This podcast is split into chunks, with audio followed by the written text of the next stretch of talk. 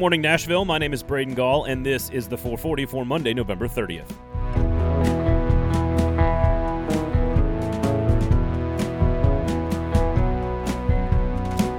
Well, the Titans-Colts game started out like a Big 12 shootout, but finished like an SEC championship blowout. The Titans scored touchdowns on their first two possessions, and the Colts then answered each time with touchdowns of their own.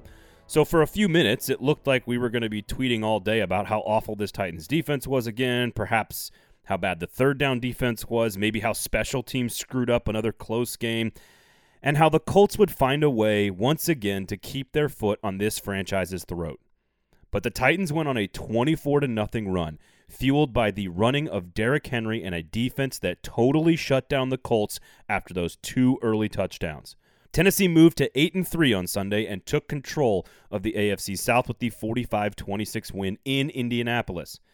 It certainly helped that the offensive line was mostly intact for the first time in weeks and that the best player on the Colts defense, not named Darius Leonard, was out.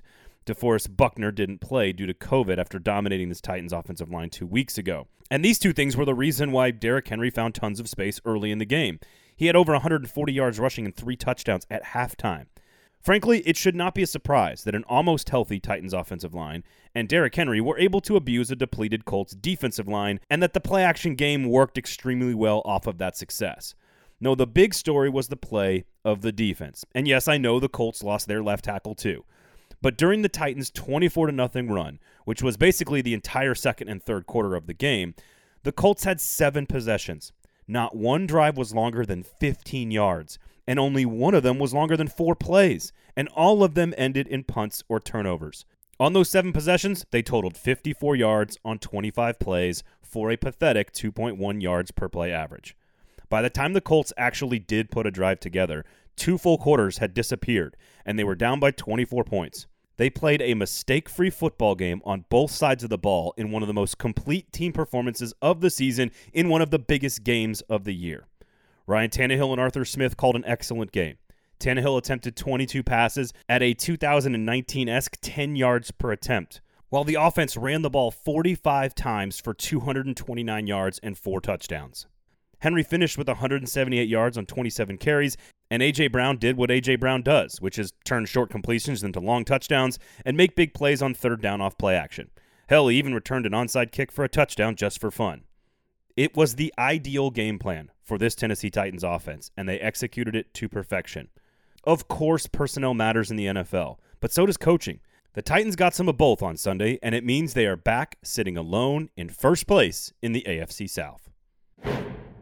Vanderbilt announced on Twitter on Sunday, more on that in a second, that Derek Mason has been relieved of his duties as Vanderbilt's head football coach. Quote, "We are parting ways with head coach Derek Mason. On behalf of the entire Vanderbilt community, I want to extend our deepest gratitude to Coach Mason for his many years of dedication and service leading our football program."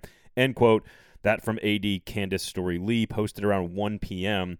on social media. First, I cannot remember any Power 5 football coach getting fired via Twitter, but this is the world we live in, and I guess it's much faster than organizing a press conference, distributing a press release, and controlling the time frame and the flow of information.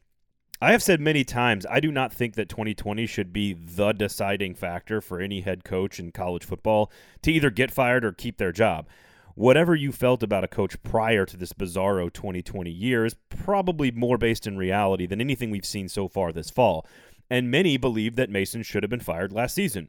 So this doesn't really come as a big surprise. Mason finished his 6-plus year career on West End at 27-55 overall and 10-46 in the SEC. He went to 2 bowl games, and he did beat Tennessee 3 times in 6 tries. He is genuinely one of the best human beings I have ever covered in this sport that is generally filled with slimy used car salesmen. So, where does Vanderbilt go from here? How about trying something different? You are Vanderbilt, and you have to use your weaknesses as your strength. You cannot beat Georgia and Florida trying to play their game. You need to do something drastically different. The triple option, the air raid, a totally unproven rock star, or maybe a veteran D3 champion. Jeff Munkin at Army isn't flashy, but is simply a good coach, and his triple option would certainly be different. Lance Leipold at Buffalo is no spring chicken, but is a proven culture builder after winning 6 national championships at D3 Wisconsin-Whitewater, and he's got the best program in the MAAC right now in Buffalo. different, right? Will Healy at Charlotte is from the state of Tennessee and had great success at Austin Peay, and while he's totally unproven as a Power 5 level football coach, he's a young rock star personality who creates buy-in out of thin air. It's time for Vanderbilt to try something different. In fact, a young, confident, wildly unproven rock star who creates culture out of thin air actually sounds a lot like James Franklin, doesn't it? And while there are plenty of things to discuss about James Franklin's tenure at Vanderbilt, he was certainly a different hire, and you cannot argue with the success the Commodores had on the field. Nashville SC's miracle MLS playoff run came to an end on Sunday night in a 2-0 loss in extra time to Columbus. The match represented a version of Nashville SC soccer that most fans haven't seen in a while, a team that didn't have much offensive possession, that had to defend its own territory for extended periods of time, albeit very well, for much of the game, one that took too many risks trying to be cute on offense that led to too many turnovers and not enough chances. The Columbus Crew were the better team in the first meeting in a 2-0 victory in the regular season. They were the better team throughout the course of the entire regular season, and they were the better side on Sunday night. After a hard-fought 0-0 90 minutes, Columbus made two incredibly timely long solo runs off of Nashville mistakes to set up two extra time goals, the first coming in the 99th minute and the follow-up coming in the 103rd minute. All it took was two quick mistakes and the season was over. After such spirited efforts and two playoff wins, especially from the stars on this team, it was certainly disappointing to watch on Sunday night. I honestly don't know how valuable, however, it is to linger on the disappointing nuances. If you want to be frustrated with Hani Mukhtar's poor showing in the biggest match of the year, that's fair. An ill-advised and poorly timed pinch on defense in extra time, a general lack of juice in the attacking third, all fair. That's just not what I would recommend, nor what I think I'll be doing. This club's first season was more successful than any of us could have possibly imagined, filled with statistical records, on-field success, and individual awards. Needless to say, 2020 was a memorable first run through the MLS, one that none of us are sure to forget anytime soon. But most importantly, whether they like it or not, Nashville SC has given its fans the most important thing a new franchise can offer its city: expectations. We are a soccer city now, and fans have gotten a taste of what a playoff run feels like, and that is absolutely invaluable for an expansion franchise. It also means the work to get better begins right away.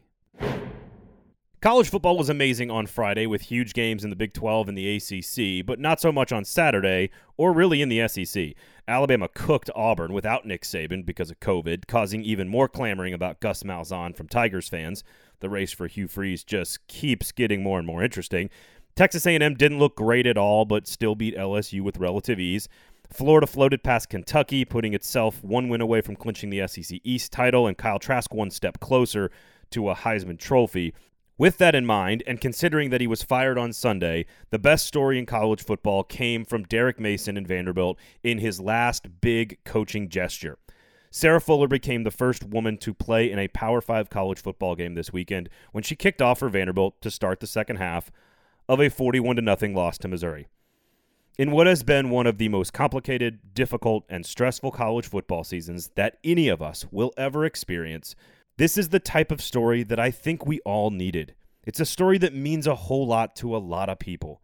Vanderbilt didn't have any kickers left on the team, so Fuller, the goalkeeper for the Vanderbilt women's soccer team that just got done winning an SEC championship, was given the chance to break the gender barrier in big-time college football and the SEC. And honestly, I'm not trying to be rude here, but I simply don't care about any of the complaints you have about this. I don't care if there wasn't an open competition. I don't care if it was a publicity stunt. I don't care if your fragile male ego can't handle a symbolic gesture by a really good dude who was coaching in what turned out to be his final game. Because you know who did care a whole lot? My 4-year-old daughter. The 2-year-old just looked at me all weird, but the 4-year-old, the one who asks me, "Hey, Daddy, where are all the girls?" during basically every single sporting event that we watch together, her face lit up brighter than that tree we've got sitting in our living room right now. Everyone is, of course, entitled to their own opinion. But I would say that if you are upset or angry or have any issues at all with a completely meaningless squib kick and a 41-0 game on an 0-8 football team, then you are sort of the reason that the moment was important in the first place. I know it's sort of a troll move, but the irony of someone being upset about someone else getting an opportunity ahead of other qualified options based exclusively on their gender makes me genuinely happy. I just want to tell all the girls out there that you can do anything you set your mind to. You really can. And if you have that mentality all the way through, you can do big things. Thank you all for listening. My name is Braden Gall. Follow me on Twitter at Braden Gall. Please rate, review, and subscribe. This has been the 440 for Monday, November 30th. The 440 is a production of 440 Media, written and produced by Braden Gall, music by William Tyler.